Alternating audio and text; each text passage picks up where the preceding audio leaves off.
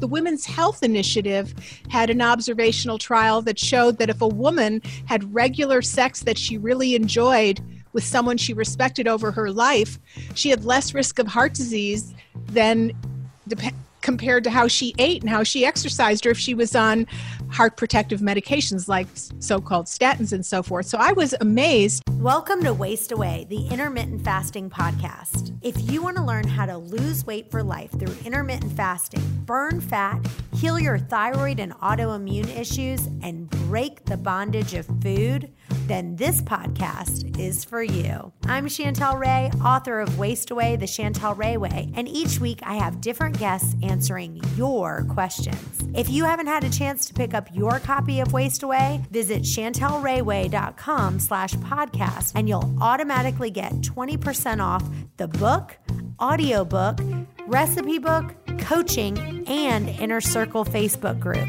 Remember, the thoughts and opinions in this podcast do not constitute medical advice. Hey guys, Aaron here. Before we get started, I just wanted to remind you that you can find our full podcast episodes on our YouTube channel. Not only do you get to see Chantel and our guests, but you also get to see any charts, graphs, or pictures that we may mention. Search Chantel Ray Way on YouTube or click the link in the show notes. And if you would like daily accountability as well as a resource with lots of helpful tips about Chantel's intermittent fasting lifestyle, head on over to chantelrayway.com slash coaching. As always, enjoy the show. Hey guys, welcome to this week's episode. And today we have Dr. Lindsey Berkson, and she is a hormone and gut nutrition specialist. And she's a best selling author of 21 books. And she's passionate about getting to the root of helping patients find out what's wrong with them and how to fix it, but in the most natural way.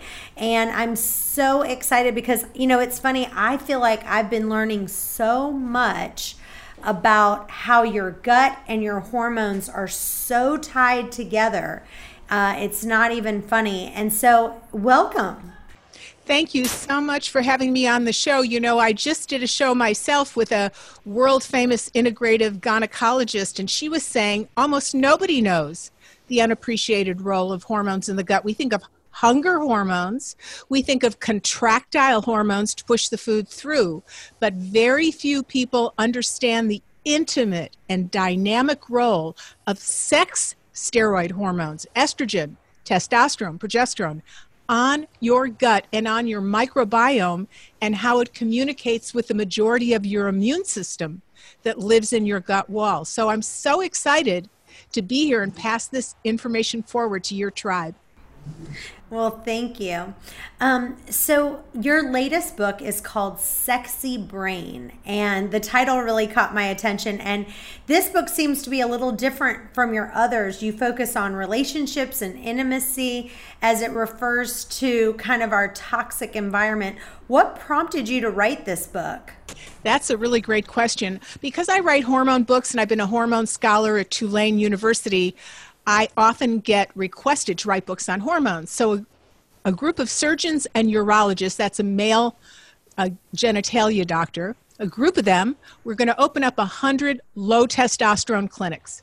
So they called me up and they said, Why don't you help us write a book for the waiting room for all these clinics? And you could collaborate with our urologist, that's the guy docs.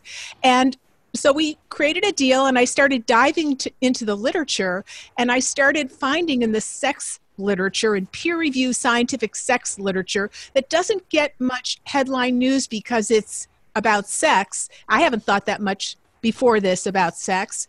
That the more often you do it, the better your cognition, the less your risk of Alzheimer's disease, the less your risk for a woman of breast cancer, the less your risk for a man of prostate cancer. The list went on and on about the global benefits. In fact, the Women's Health Initiative had an observational trial that showed that if a woman had regular sex that she really enjoyed with someone she respected over her life, she had less risk of heart disease than dep- compared to how she ate and how she exercised or if she was on heart protective medications like so-called statins and so forth. So I was amazed.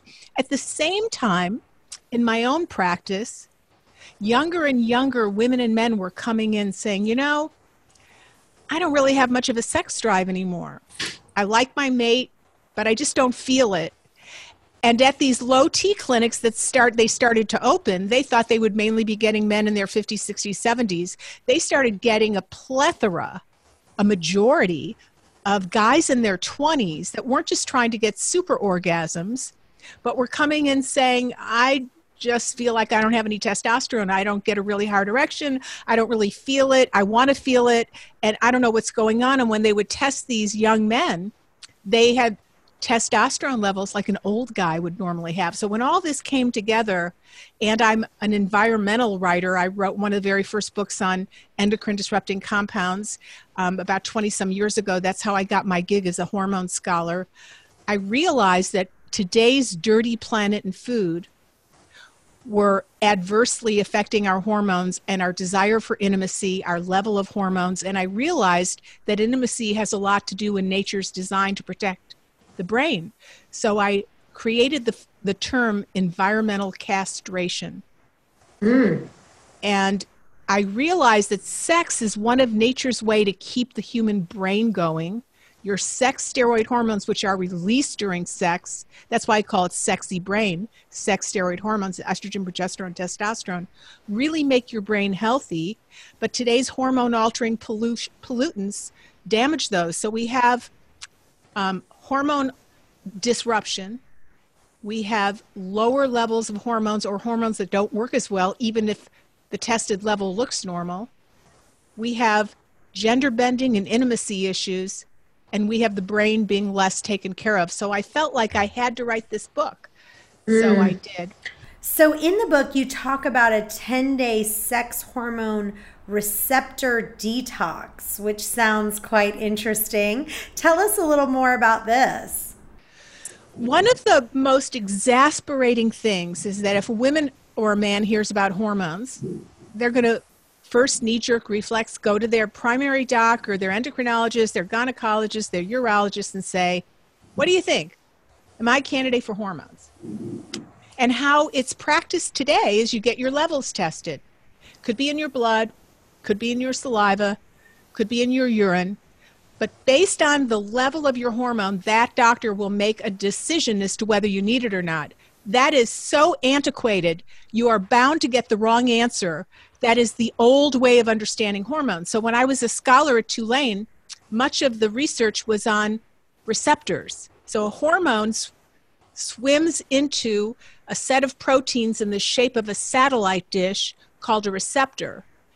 And receptor functionality is how the health of your hormones really um, is successful or not. And that's not measured by the level of your hormones. So you could have a perfectly normal level, but it can't get into the receptor.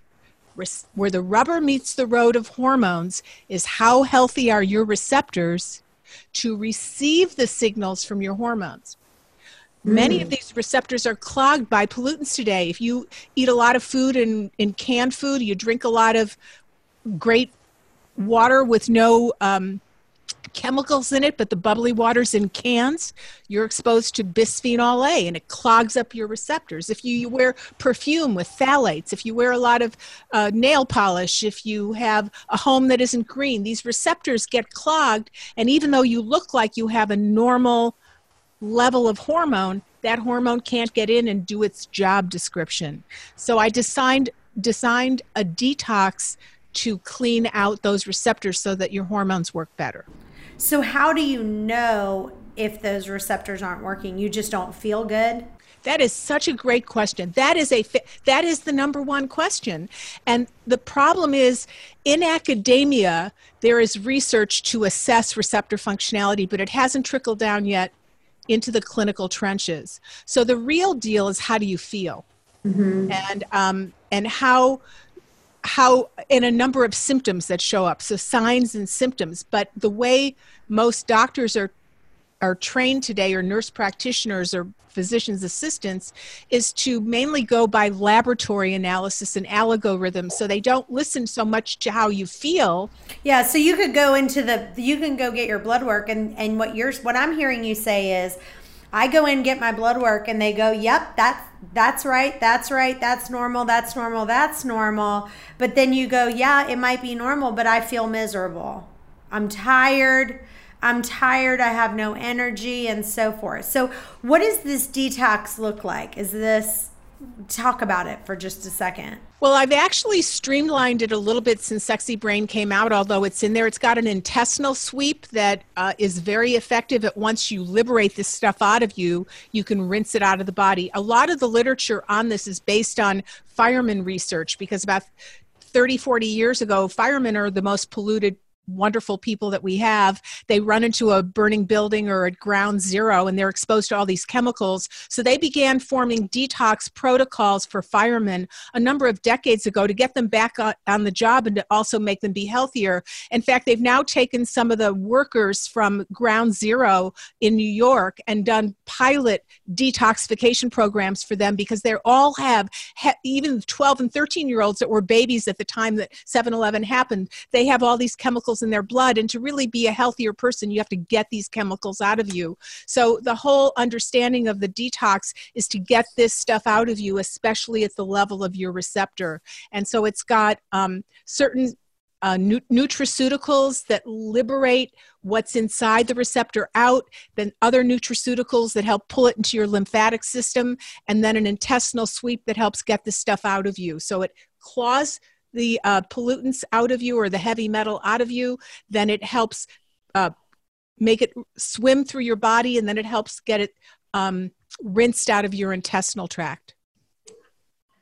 In fact, awesome. a receptor detox, uh, uh, two other ladies and myself have put together the 10 day receptor detox and in its modified form and we're launching it in about a month to get to really help people's hormones be healthier because this is not um, hormones no longer function the way most doctors have been trained in school because of this receptor issue being filled with pollutants or one other thing. The receptor has to be filled with vitamins and minerals for that hormone to work well. So it depends on the food choices you make, the digestion you have. If you've had a lot of antibiotics that year and you're eating more junk food because you've got a lot of stuff going on in your life, you might not have the minerals and vitamins that are necessary. So, hormones, it turns out, in terms of optimal function, are this larger picture that's not just running your blood level. So most of the time when you go in to see a doc and you say, "Can you test my hormones?" you most of the time get the wrong answer and you don't get treated completely and and um, optimally for your body. And that's my mission in life is to help people get better caretaking of their hormones. And what do you what kind of foods do you eat? Like are you what are you a fan on and what do you kind of eat and what do you kind of avoid?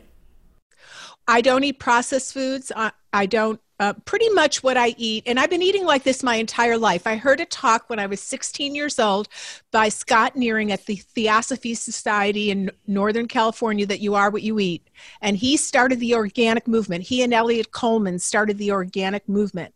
And I happened to be lucky enough to hear them, become friends with them. He wrote the foreword to my very first book. In fact, we became lifelong friends. So I've been eating organically my whole life. I try and eat organically most of the time. If I go out to a restaurant, I might not eat organically, but it's what you do most of the time that counts.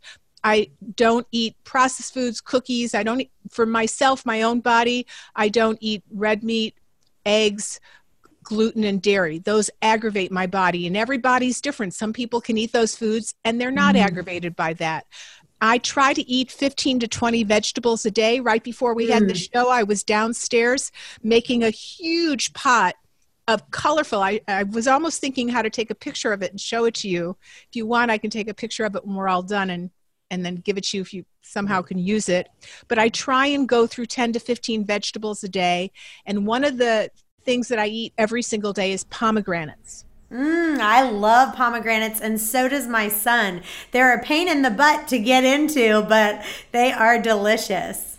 I, well, you can buy them at uh, Costco, Walmart, Trader Joe's, most local grocery stores, Whole Foods, and they come in these little containers. And my whole freezer is just filled with these containers. And I try and get a quarter to a half a cup a day.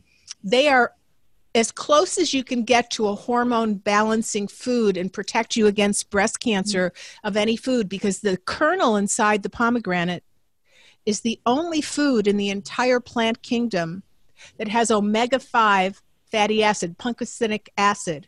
Mm. And that tamps down excessive growth signals from estrogen and reboots up anti cancer controlled signals from estrogen. Mm. In fact, some people even make pomegranate oil, breast oil to protect the breast or be part of a protocol for women who've had breast cancer. Pomegranate has this essential fatty acid that normalizes estrogen and makes her be a really good player. So you get the benefit of estrogen without the dangers of estrogen. And pomegranates are very insulin receptor sensitizing. They they signal the PPAR gamma receptor, which is what most diabetic drugs do. So there's mm.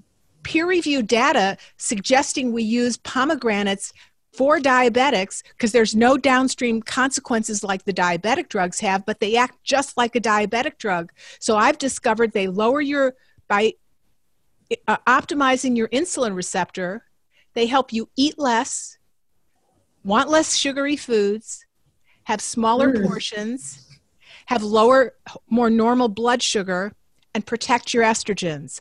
All in a tasty food that tastes like you're sinning because it's so delicious. Yeah. Um, anything else like that? That's that's a great tip. Um, I'm ready to eat a pomegranate right now. You've tucked me into it. Like I'm gonna get off here and get one immediately. Like where's my assistant? She's gonna go get one right away. Um, but what else? What else would you say is kind of like, man, every day I'm a huge fan of X? What would that be? For people who aren't allergic to it, the next food that's almost as perfect a food as you can get are flax seeds. Mm. So, flax seeds are very high in fiber. They're high in lignans that help normalize estrogen metabolism. But one of the biggest things about flaxseed is that if you can digest well and methylate well, you don't have methylation issues, or if you do, you take backup B vitamins, eating flax seeds helps your body produce this very interesting molecule that protects against breast cancer, ovarian cancer, uterine cancer, inflammation like nobody's business. This molecule is called 2-methoxyestradiol. And there's two main foods that help your body make this. Flax seeds are the number one, and sesame seeds, so like hummus is a great food, are number two. And if your body processes estrogen well, the last part of the processing requires methylation.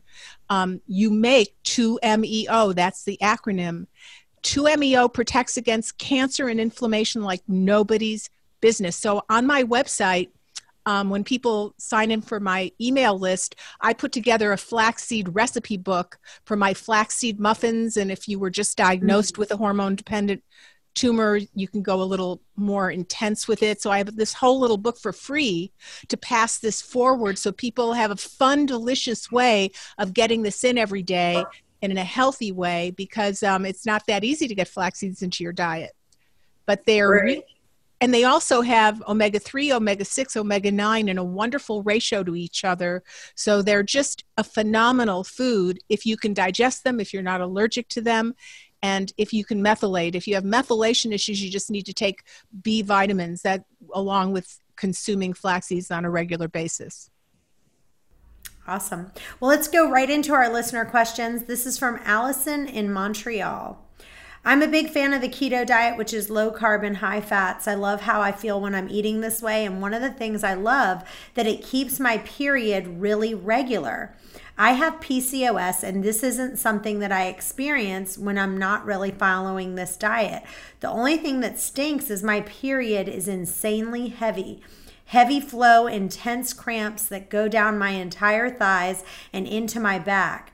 I was reading online that this could be brought on by increased fat, so I'm trying to be mindful of that during my period. Do you think that this is the case, or do you think it's something else? Are there supplements I should be taking? I do not like to take birth control, and that is not an option for me to help regulate. Birth control pills are the, one of the worst things ever developed. They're, they're powerful endocrine disruptors. When I was a scholar at Tulane, when we were testing, not myself, but the scientists there, testing pesticides, herbicides to see which one were endocrine disruptors, they used ethinyl estradiol, which is in oral contraceptives, as their control because it is a hormone disruptor. So they would check like the chemicals in lipstick against ethinyl estradiol that's given to women as a birth control. Women should have have to sign an informed consent release before they're given birth control pills. They're damaging to the. I agree. On and on and on. I just did a show on birth control that was published last week. So there's the theme on my show for the next few weeks because I'm so on the horse. A hundred million women are on them. So birth control pills are not the answer for any condition, especially um, polycystic ovarian syndrome is a systemic condition and an inflammatory and dysinsulistic condition, and birth control pills can worsen that. So First of all, a lot of people go on the ketogenic diet that ne- not necessarily should.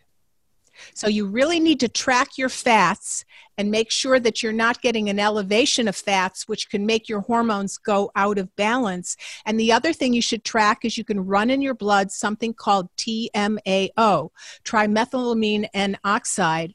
It is a factor that's made when you eat a lot of animal products.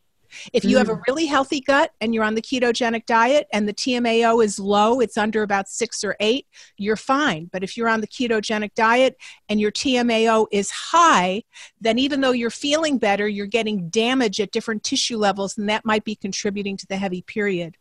The other thing is heavy periods often can come along with thyroid issues, low iron issues, low mineral and, and vitamin B6 and magnesium issues. And if you're not eating enough veggies, real large amounts of veggies, more in relation to your protein, because you're enjoying how you feel on the ketogenic diet, that could make you insufficient in the nutrients that help keep your hormones balanced. So it's really a lot to answer. You know, there could be a lot of different factors going on here. So we're getting a lot, a lot of uh, people who are who are coming in, and they're saying that they are either having low iron or they're saying their iron is in the normal range but their their ferritin levels are really low. Um, astronomical people are are you know i guess maybe we've talked about it on the show and now we're getting all these questions. People are saying my either my iron is low or some people are saying my iron's normal but my ferritin levels are low. Can you talk about that first, just a second so, iron is one of the most important minerals in your body because it really helps carry oxygen to your tissues. And life is all about circulation. So, iron is your circula- circulatory mineral. But, like all things in the body, everything in the body is Goldilocks. You don't want too much, you don't want too little. That's right.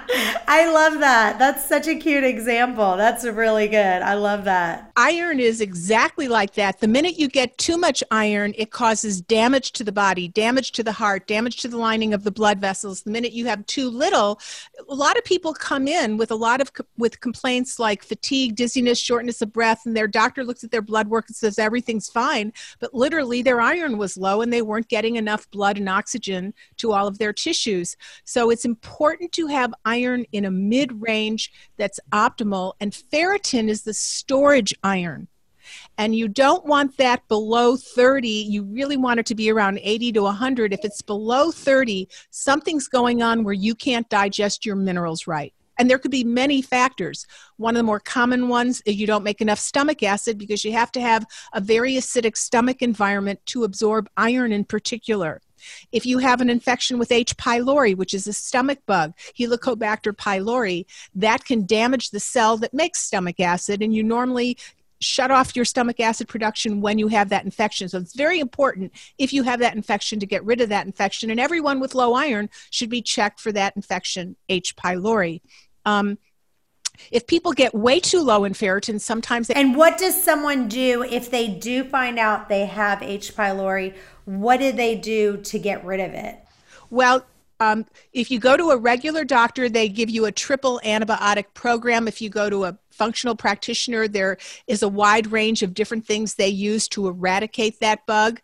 But um, it's important also uh, to give digestive enzymes while you're trying to eradicate that bug because the bug is blocking your digestive enzymes and stomach acid if you think of your digestive enzymes as a do- set of dominoes Stomach acid's released, and then that cues all the other digestive players who are supposed to secrete into the rest of your gut that they should release things. So usually you have not been getting anything. You're not getting pancreatic enzymes or bile. So you need to work with somebody who can assess all your digestive players and get that going while you're on Helicobacter pylori. And it's very important to get rid of it because it's highly linked to an increased risk of cancers, diverse types of cancers. Why? Because you need stomach acid to kill pathogens that come in on food and to help you really digest and to inform all your other digestive players. And it also keeps your blood alkaline. That sounds counterintuitive, but stomach acid helps your whole body stay alkaline.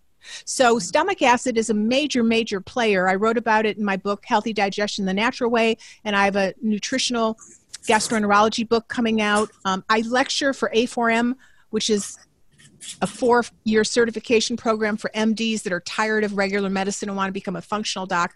And we give an entire hour talk on stomach acid and why you need to know what to do with it. And H. pylori is one of its major enemies. And mm-hmm. so the big thing is whatever treatment you get, you mm-hmm. need to be tracked because it can recur.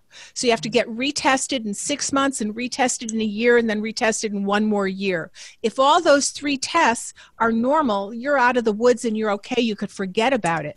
But if they're not, then you got to take a look at a different intervention. Okay. And so you uh, have your website, drlindseyberkson.com. When you go there, now are if because we have listeners from all over the country, can you help anyone like if someone wants to get help from you, can you help anyone in any state or are you only in certain states? I don't help people in the state of denial. oh, that's cute. I like that. But any other, you can help them. Um, so I'm acting as a non primary care doc. I help people see the bigger picture and work along with whatever local medical practitioner they have um, to get them the right prescriptions and things like that. Many of my patients are hormone doctors or physicians themselves. I work with people all over the world now. Uh, in Dubai, in Israel, in Spain, in Britain. Um, people are wanting to get well and having trouble with great health care everywhere. And the first visit I have often is an hour and a half to two hours, and then I spend another few hours going over your notes. I write everything up, I put abstracts and scientific support for what I suggest. So you get somebody spending up to five hours on you and your life story and your presentation and your hormones in a way that there's no there's not very many people who can do that and i've been in practice i hate to say this 47 years so there's not a lot of um, there's not a lot that can make up for the fact of experience. And I've been in this since the beginning, and I've been doing hormones since I first started practice. So you bring all of that clinical experience in writing books and having a show. So you get a pair of fresh eyes with somebody that's got a deep dive into the data and spends all this time. And it's only this visit we get you started on the right path, and then usually you can go off with your local providers.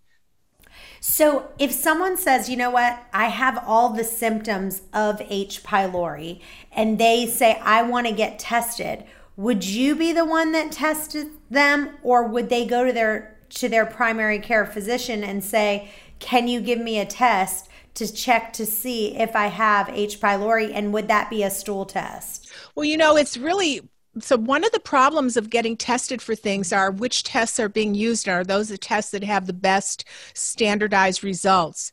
So um, sometimes patients will come in and say, I had an endoscopic procedure and they did a biopsy and they told me I don't have any H. pylori. Well, that's not a standardized way. You could miss where H. pylori is lodged into the uh, stomach with a biopsy. So, the two standardized methods of assessing H. pylori are the breath test and also the stool test. So, oftentimes, what I'll do is I will run a comprehensive stool. I can order lots of different tests in most states. Um, but not in New York and New Jersey. They're they're they don't like consultants from out of state to run tests on there. So there's difference differences per state. Some countries we can send some kits to other countries, and sometimes we can't. For example, I like um, there's a breath test for SIBO, small intestinal bowel overgrowth.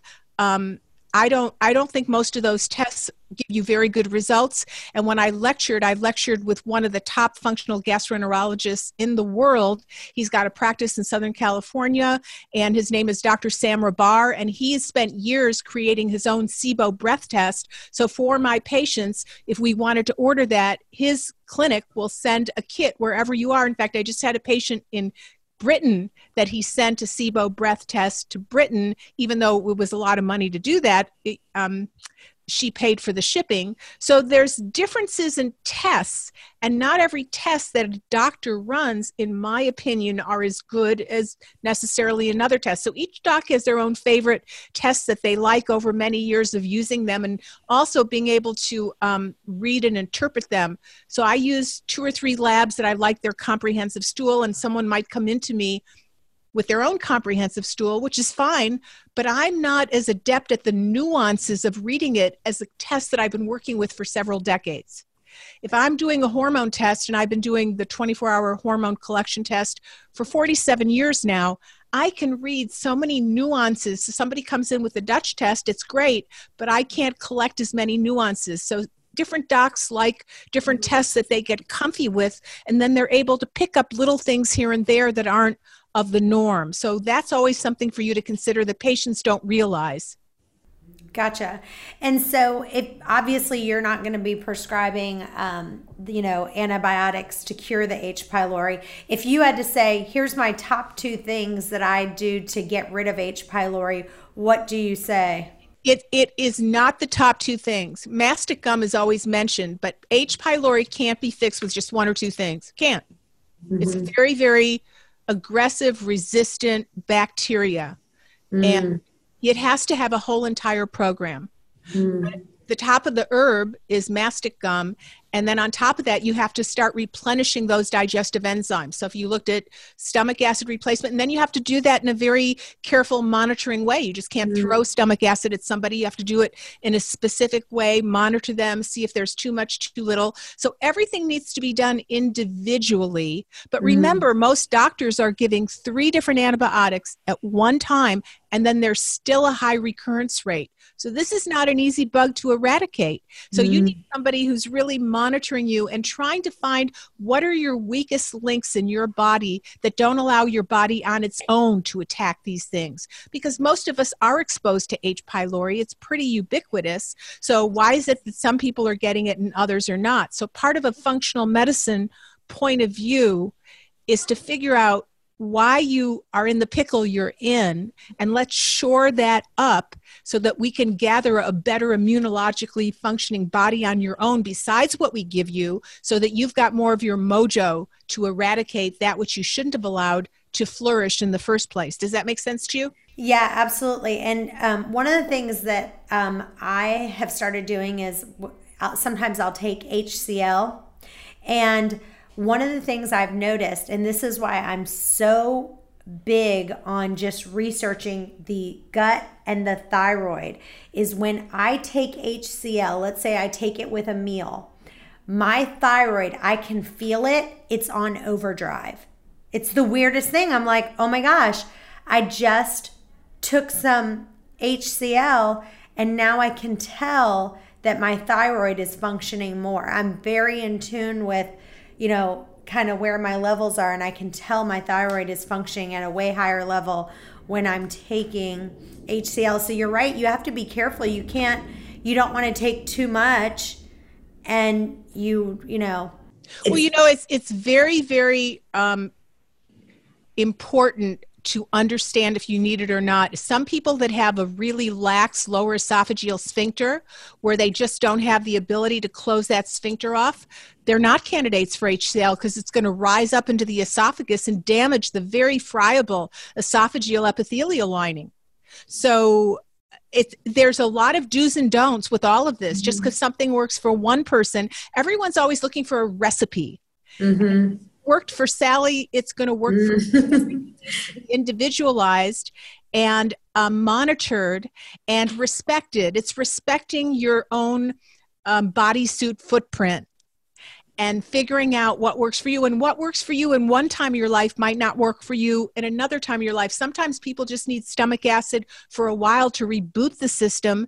And then once you you get rid of all the weak links that were making you not be the best that you can be, then your body can start producing it on its own. For example, you need zinc to make stomach acid. Cadmium will will not only damage parietal cells that make stomach acid, but um, cadmium will decrease the number of parietal cells. If you've got a disease called primary hyperparathyroidism, uh, your parietal cells are on overdrive, and you really need to take care of that hidden disease, which is often misdiagnosed. That's the issue with with the stomach acid. Um, so there's this bigger picture in nutrition where it merges with physiology and understanding. You know, and all these things need to be in your head when you're talking to somebody. And how many nutritionists know what primary hyperparathyroidism is? Yet, um, Dr. James Norman wrote a huge article on it. He's considered the parathyroid king in Tampa, Florida. And he was able to show that um, of 3,000 patients with this disease, where you grow a little benign tumor on these little glands around the thyroid, so they're called parathyroid, most of those people have heartburn and issues with either too much or too little stomach acid. But the issue mm. was secondary to this little teeny growth that was making a parathyroid go wackadoodle.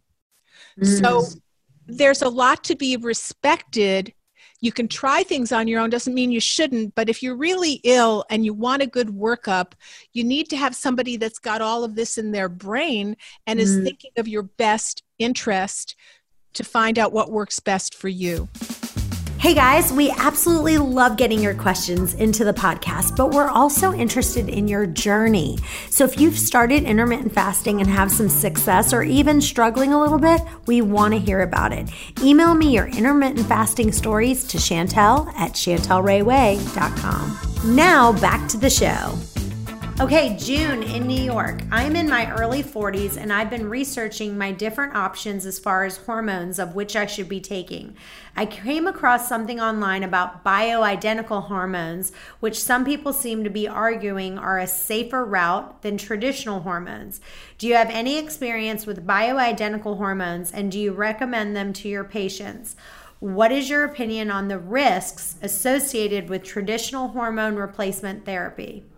So I wrote an entire book that answers that question. It's called Safe Hormones, Smart Women. And I give all the data on synthetic hormones versus non synthetic hormones. So you should really get my book. But bioidentical hormones are the exact same chemical molecular structure, and synthetic hormones were made by a company that changed the molecular structures that, so that they could be patented and then processed and manufactured and made for profit. So we ended up getting synthetic hormones so vitamin companies could have a pill and make a profit. That's what how they started. Bioidentical hormones are hormones that are made by a compounding pharmacy and they look exactly like the molecular structure. So let me tell you the story here that's going to really expose what's going on.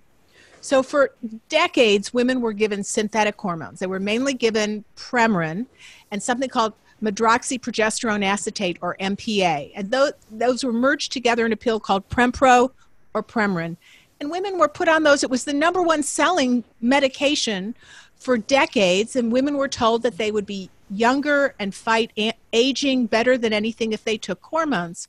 So in the late 1990s, the government started to create a series of tests called the Women's Health Initiative because our aging female demographic is the fastest growing demographic in the world. We have aging women up with aging women. We are a mass to, a tour de force to be reckoned with, and the government wanted to know how to take care of us without us toppling Medicare.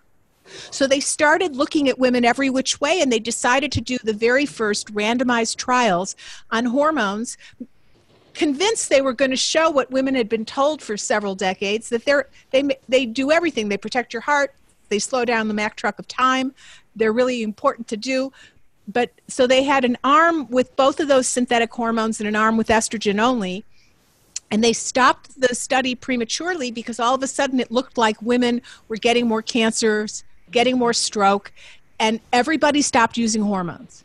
And at that time the manufacturers of these synthetic hormones premarin and mpa were bad mouthing bioidentical hormones. They're bad they're bad they're horrible they're not fda approved. Well reanalysis of that data showed that the estrogen only arm, the women had 33% less risk of breast cancer. And what they extrapolated wasn't accurate because many of the women in the study were much older, overweight. There were a lot of statistical issues. And all of the headlines, the scary headlines where women got afraid of breast cancer and stroke from hormone replacement, turned out not to really be true. But at that time, women got afraid of hormones, so the synthetic hormones they fell down. Their stock went down. They stopped selling. So the CEOs of those companies figured out how to come up with a bioidentical hormone that they could patent. And now they have a product that's about to launch called Replenish, which are bioidentical hormones. So the same CEOs that were writing and publishing synthetic hor- bioidentical hormones are bad, synthetic hormones are the way to go. They are now publishing in peer reviewed data They've created a company called Medical Therapeutics, and they're writing bioidenticals are the only way to go. They're safer. They're healthy because it's follow the money. Mm. And women have really been traumatized, brutalized, misused based on other people making money off of us. So mm. it's so great that you have a show like this to pass true information forward so women can make informed decisions for themselves not using a bioidentical hormone that your body is set up by nature to utilize is really foolish because you don't know how your body is going to respond to an altered molecule. And hormones are your ultimate physiologic internet system. They send emails to every single cell. They're not just about sexy things and reproductive things. They run your gut, as we started the show saying. They run your brain. They run your vocal cords. They run your liver. They run your immune system. They caretake your mitochondria. Estrogen has over 800 job descriptions. And so if you're taking an estrogen that's been futzed by a company to make profit for you, you don't know what that is. So I don't even know why there's a debate, but it came down to money. And now, when those CEOs want to make more money because the synthetics are not selling like they used to, they're starting to tart bioidenticals. But I summarize all of this in Safe Hormones Smart Women.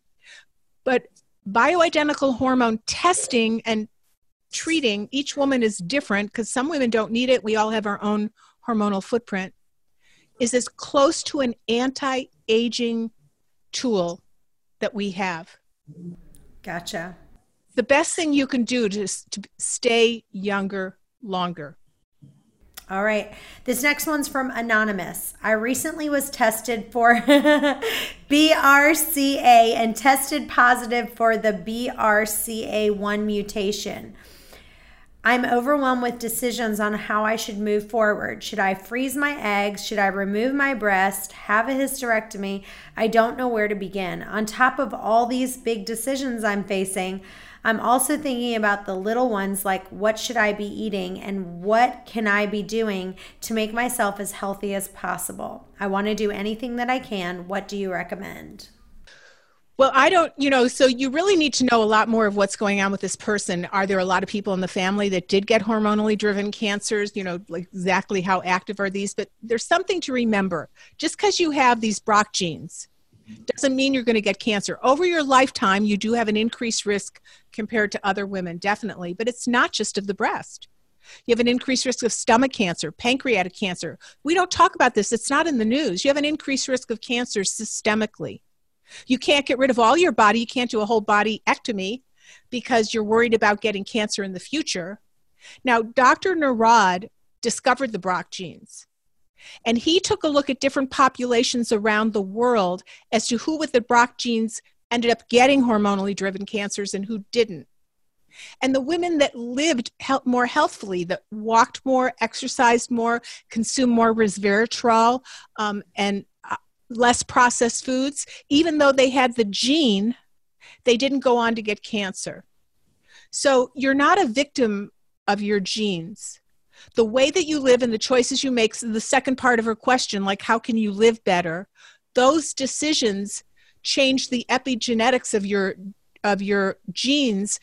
So your decisions can help shut up a bad gene or turn on a good gene. So you already heard that pomegranates and flax seeds are your best friend. Totally. Exercise. You want this is the more cardiopulmonary respiratory fitness you have the more you push yourself, you're not a china cup, the better your immune system and the better your genes will express themselves in a healthy way. But the decision to take very extreme interventional action, like a famous actress did, is a very complex decision. So I have a chapter in Safe Hormone Smart Women where I really address breast cancer and hormones and women with the Brach gene in particular. And I just finished a book yesterday on hormones for breast cancer survivors that I'm going a small ebook, small ebook that's written in a way that you can hand your cancer doctor. So you could be in a conversation together because they don't know all this data. They just think if you've got the Brach gene, you have prophylactic surgery. If you've had breast cancer, you can never have hormones. And those are very not mature, deep understandings of the whole bigger picture. But I would say eating like I'm eating, no, I had breast cancer 25 years ago. I've been on hormone replacement for 20 years, or I wouldn't be the person I am today. I don't eat sugar most of the time. I can't say 100%. I don't eat processed foods. I eat 10 to 15 different foods. I eat mostly organic. I eat lots of pomegranates. I have a flaxseed muffin every single day that I you can have the free recipe if you go to drlindseyberkson.com. Those things would be helpful, but you really have to sit down with somebody who knows how to assess the genes and look at your whole family history, how the other people with those genes have gone on and manifested illness or not. Great. One of my friends, this is from Alyssa in Chesapeake. One of my friends recently had her feces sampled to check her gut bio, microbiome. When I was growing up, my grandmother always told me to eat yogurt for a healthy stomach, but I don't prefer dairy products and try to limit my carbs. What are other things I could be doing, drinking, taking, eating to encourage a healthy gut without going too overboard like my friend? What a nice granny. I love my grandmother was one of the favorite favorite people in my life. I love grandmothers. Um, so there's many ways that you can take in yogurt and kefir. They're made from cashews, coconuts, all kinds of different milk starters that you just put probiotics with it and heat and you've got a yogurt. So you don't have to have a dairy based yogurt. I make all my own kimchi, which isn't even really kimchi. I take like 30 different vegetables with lots of black Spanish radish, which is the most liver detoxifying food on the planet. And I make my own fermented veggies, and I have a little bit of that five days a week or so. So you said Spanish radishes is really good for detoxifying it, it the liver. regulates the P450 HEPA filter, clean out your liver system. It's the most powerful food that we have on the planet to upregulate your liver detox system. And so I go to the farmer's market when I'm making kimchi because they're not easy to get and they look like big black radishes and I just put them into my kimchi. So there's so many ways now to get fermented foods. One of my favorite tricks is umeboshi plum paste. Used to be available at Whole Foods, now you can get it online um, it's made by Eden somebody, and it comes in a little teeny container, and it's fermented plums, which have tremendous body of literature of it really healing your gut. And I love to make vegetable sushi, and in the inside I put some cashew pate with a little taste of umeboshi plum paste and pieces of pickled ginger. Oh my God, you could die and go to heaven. It's so orgasmic and delicious. And if I just don't have time, I take a little quarter of a teaspoon and just eat it as a little teaspoon. That's a real easy way to get great fermented food without a lot of muss and fuss. It's spelled U M E B O S H I. U M E. Spell it one more time. U M E. U M E B O S H I, umeboshi plum paste. I always have a little teeny container in my refrigerator, and mm-hmm. that's a great way to caretake your gut. Mm. That's awesome. All right, this is Carrie in Missouri. I'm 42 and have not experienced anything that I can identify as a symptom of menopause. My sister's a couple years older than me, and she's a big proponent of taking hormones. She's trying to get me to see my doctor and get started, but I don't see the need because my period is regular, my sex life is great, ha ha, and I'm not experiencing any hot flashes, mood swings, etc.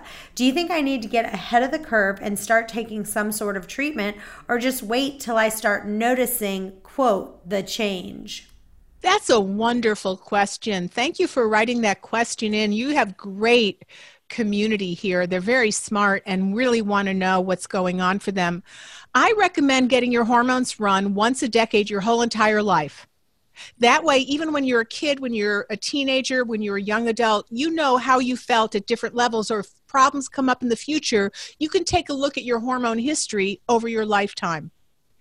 Um, I just had on my show Felice Gersh. She's a, a very uh, famous integrative gynecologist, and we were talking about hormone altering chemicals. Oh, I love her. I know who she is. She's a doll. She's a doll, and we're like sisters of the heart. Younger and younger women are having less and less hormones. Sometimes you even need to give a hormone to a young woman in their teens or 20s. Harvard just came out with a study about six or seven months ago assessing hor- uh, giving hormone replacement to 14 year old to 20 year old girls and monitoring them for a year came out of Harvard Pediatric Division. And they found that a lot of those girls felt better, had better, uh, a whole list of things because our polluted planet is damaging our hormones younger and younger. It's not just age that's damaging our hormones, peri and postmenopause, it's being a citizen on the human planet. So it's good to have your hormones tested to know where they're at. But if you're feeling fabulous, don't fix what's not broken. You obviously are taking good care of yourself. You've got a great life. There's no reason to go on hormones, but it would be good to know your hormone level now at which you feel so good.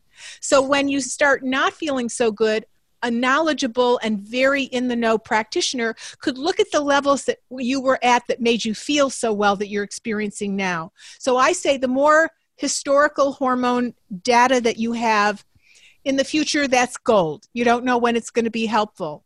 But if you're feeling great, you don't need to look at hormone replacement. But in some people, it's happening younger and younger. Even hormones are being disrupted everywhere. In Puerto Rico, six month old infants, a fair amount of them, statistically significant amount in their population, are having breast buds and some kind of hormonal maturation as an infant. Hormones mm. are being disrupted all over the place from what's put in animals, what's in the planet, the, the birth control pills. Um, mm. Residues are not cleared out by the water treatment system. You get exposed to them in the shower in the morning if you don't have a filter on your shower. So we're in a big chemical soup that potentially potentially is bending our hormone health you're one of the lucky ones that's not feeling it, but it's good these days to track it because hormone issues are showing up every which way and it's not just age related. All right. This next one's from Shala in Covington, which I don't know where Covington is, but is that, is that in the UK? I have no idea. I'm not good with geography. Um, this says foods and everything I see in our stores is loaded with sugar, which seems like it will do more harm than good to my gut. Something I'm considering. Oh, I'm sorry. I'm sorry. I missed the first part of the question. It says in one of your older podcasts, you talked about drinking kombucha and kefir for my gut. I live in a small town that doesn't have any health food stores like Whole Foods, and everything I see in our stores is loaded with sugar, which seems like it will do more harm than good to my gut. Something I'm considering is making my own. First, can you explain the difference in the two and the process of making them? If you haven't made it before, can you recommend any brands that I can buy online? So she's talking about kombucha and kefir. Right. You can get anything online these days. You can get mm-hmm. anything shipped to you. There's no reason. It doesn't matter where you live. You could be you could be an indigenous part of Australia, with, you know, doing dream time with the Aboriginals and get stuff shipped to you by Amazon. so, it's so true. We live in a phenomenal time. Kings and queens didn't live like we do. Yet we have so much depression and sadness and anxiety and trigger uh, happy anger. It's just just sad that that state is happening. I've never made kombucha. Um, one of the I love kombucha, but I don't like that it has so much sugar in it. Sugar. One of the things I'm a hormone expert. Sugar makes estrogen act more nasty than nice. Every hormone can have two sides. Could be good, could be bad. Sugar turns estrogen on to be more bad. So you can have it once in a while as a treat, but to have it every day, even in something that's giving you fermentation that's supposed to be helpful, I'm not a big fan of that. Um, just in the same way, like uh, bone broth. So bone broth is so great. It has all these great things from the marrow of the bone, and everyone knows it's so great. Well, there was a study where they took organic chickens and measured the tap water that they before the chickens were boiled the bones for three hours and then measured the broth afterward and it was filled with heavy metals because bones sequester heavy metals and those are all estrogen disruptors. So you know there's a there's a positive and a negative for every single food and based on your history your health what you're battling what you're not you have to look at those things. So if you don't have any issue with sugars then maybe you could have kombucha a few times a week but i don't know anything about making it um, kefir is just a beautiful way to get healthy mi- microbes in that help repopulate um, that keep your gut healthy but but probiotics don't drive the diversity of your microbiome. They don't change. If you take a probiotic lactobacillus plantaris you don't suddenly get really lactobacillus plantaris in your gut. They just help your gut. There's a lot of debate on this at the gastroenterology symposium where i teach at um, we thought for a long time that probiotics, you could repopulate the gut, and it turns out that's not really the case. It's only food that does that, and fermented food that does that. So I am a big fan of fermented food. Um, I make my own sunflower seed kefir a lot. I buy the Eco- Body Ecology sunflower um, uh, uh, the starter at Whole Foods, and I just put it in the microwave for a tiny little bit to get it a little bit warm. And I put in the kefir, and I use stevia instead of sugar, and I make this most delicious silky sunflower seed kefir. Mm. So I loved food is medicine, and I've been in this so many years, and I've gardened, and I I bake, and I cook, and I have recipes, and I really like to be actively involved in the food choices and capa- and wisdom that my patients have. So I love these questions, but the one thing I've never made is kombucha. Oh, awesome. Well, thank you so much for being on today's show. You are absolutely amazing. And I suggest everyone go to drlindseyberkson.com. She's got some great things on there. If you go to her products, she's got her podcast, she's got a blog. Absolutely amazing. And I'm going to order the Healthy Digestion the Natural Way today um, because it's print, but you can still get it used online. I'm not getting any yes. of that money because I took it out of print because I thought my next book was coming out sooner, but it's not out yet. But it it that book has sold for several decades. It's the first mind, body, gut nutrition book, and it's got a lot of great inf- information in it. Yeah, I'm just so big on this idea of your gut and your digestion. I think that's where just everything happens and that's where you know yes it is. That's a great way to put it. So just one other thing i if you don't mind me saying yeah. i, I want you know i'm at the age where a lot of my dear colleagues and friends are dying. Mm. i don't know. You never know how long you have. You know i've been in practice mm-hmm. almost 50 years almost half a century. Mm-hmm. so i'm gonna i'm starting a membership where people can hang out with me and just chat and have a lot of q&a just to pass the information forward. So if you just mm. sign up for my email list you find out what's coming down the pike. But functional medicine is coming. I was just invited to speak this summer. Memorial houston is the number one regular hospital in texas the sister hospital to cornell's hospital and they're putting on a huge symposium for their surgeons their internists their nurses called functional medicine is coming and they've mm. invited five top uh, medical doctors and myself to expose the whole hospital staff to this concept that the gut is the mothership mm. and how would we treat things differently than they would. So this is coming and shows like yours help get this out there so that people ask of this. And i so appreciate what you're doing. You're one of the influencers. Thank you. Thank you well, and I'm excited about your flax muffins as well. So go to her website and definitely go right on there and get uh, that recipe. I'm going to try it and see how they turn Let out. Let me know how you like it. Yes, absolutely. And I'm going to run out right now and go get a bunch of pomegranate. I have this recipe for mac- macadamia nut pudding. Macadamia mm. nuts are the mm. only foods that are high in omega 7 fatty acid that tamp Uh, not only reduce inflammation, but they literally tamp down the genes. It's it's a food that epigenetically modulates your inflammatory genes in a good way. And so I have a recipe for this mac pudding that you use as a frosting on the flaxseed muffins if you want to. So it's like Ooh. Mm-hmm. And so when you're on your when you are on your site, where do you go to get those recipes? What do you click on? You click on sign up for the email list and it's the opt-in it's the gift that you get for signing up for the email list gotcha perfect that sounds great. Well, thanks so much again for being here. And if you have a question that you want answered, go to questions at chantelrayway.com. We'll see you next time. Bye bye, gang. Hey guys, thanks for listening to today's podcast. If you enjoy the podcast, it would mean the world to us for you to leave a review on iTunes to get this podcast out to others that may have the same questions that you do. And as always, if you have a question that you want answered, email those to questions at chantelrayway.com. And if you would like daily accountability as well as a resource with lots of helpful tips about Chantel's intermittent fasting lifestyle, head on over to chantelrayway.com slash coaching. Thanks again, and we'll see you next time.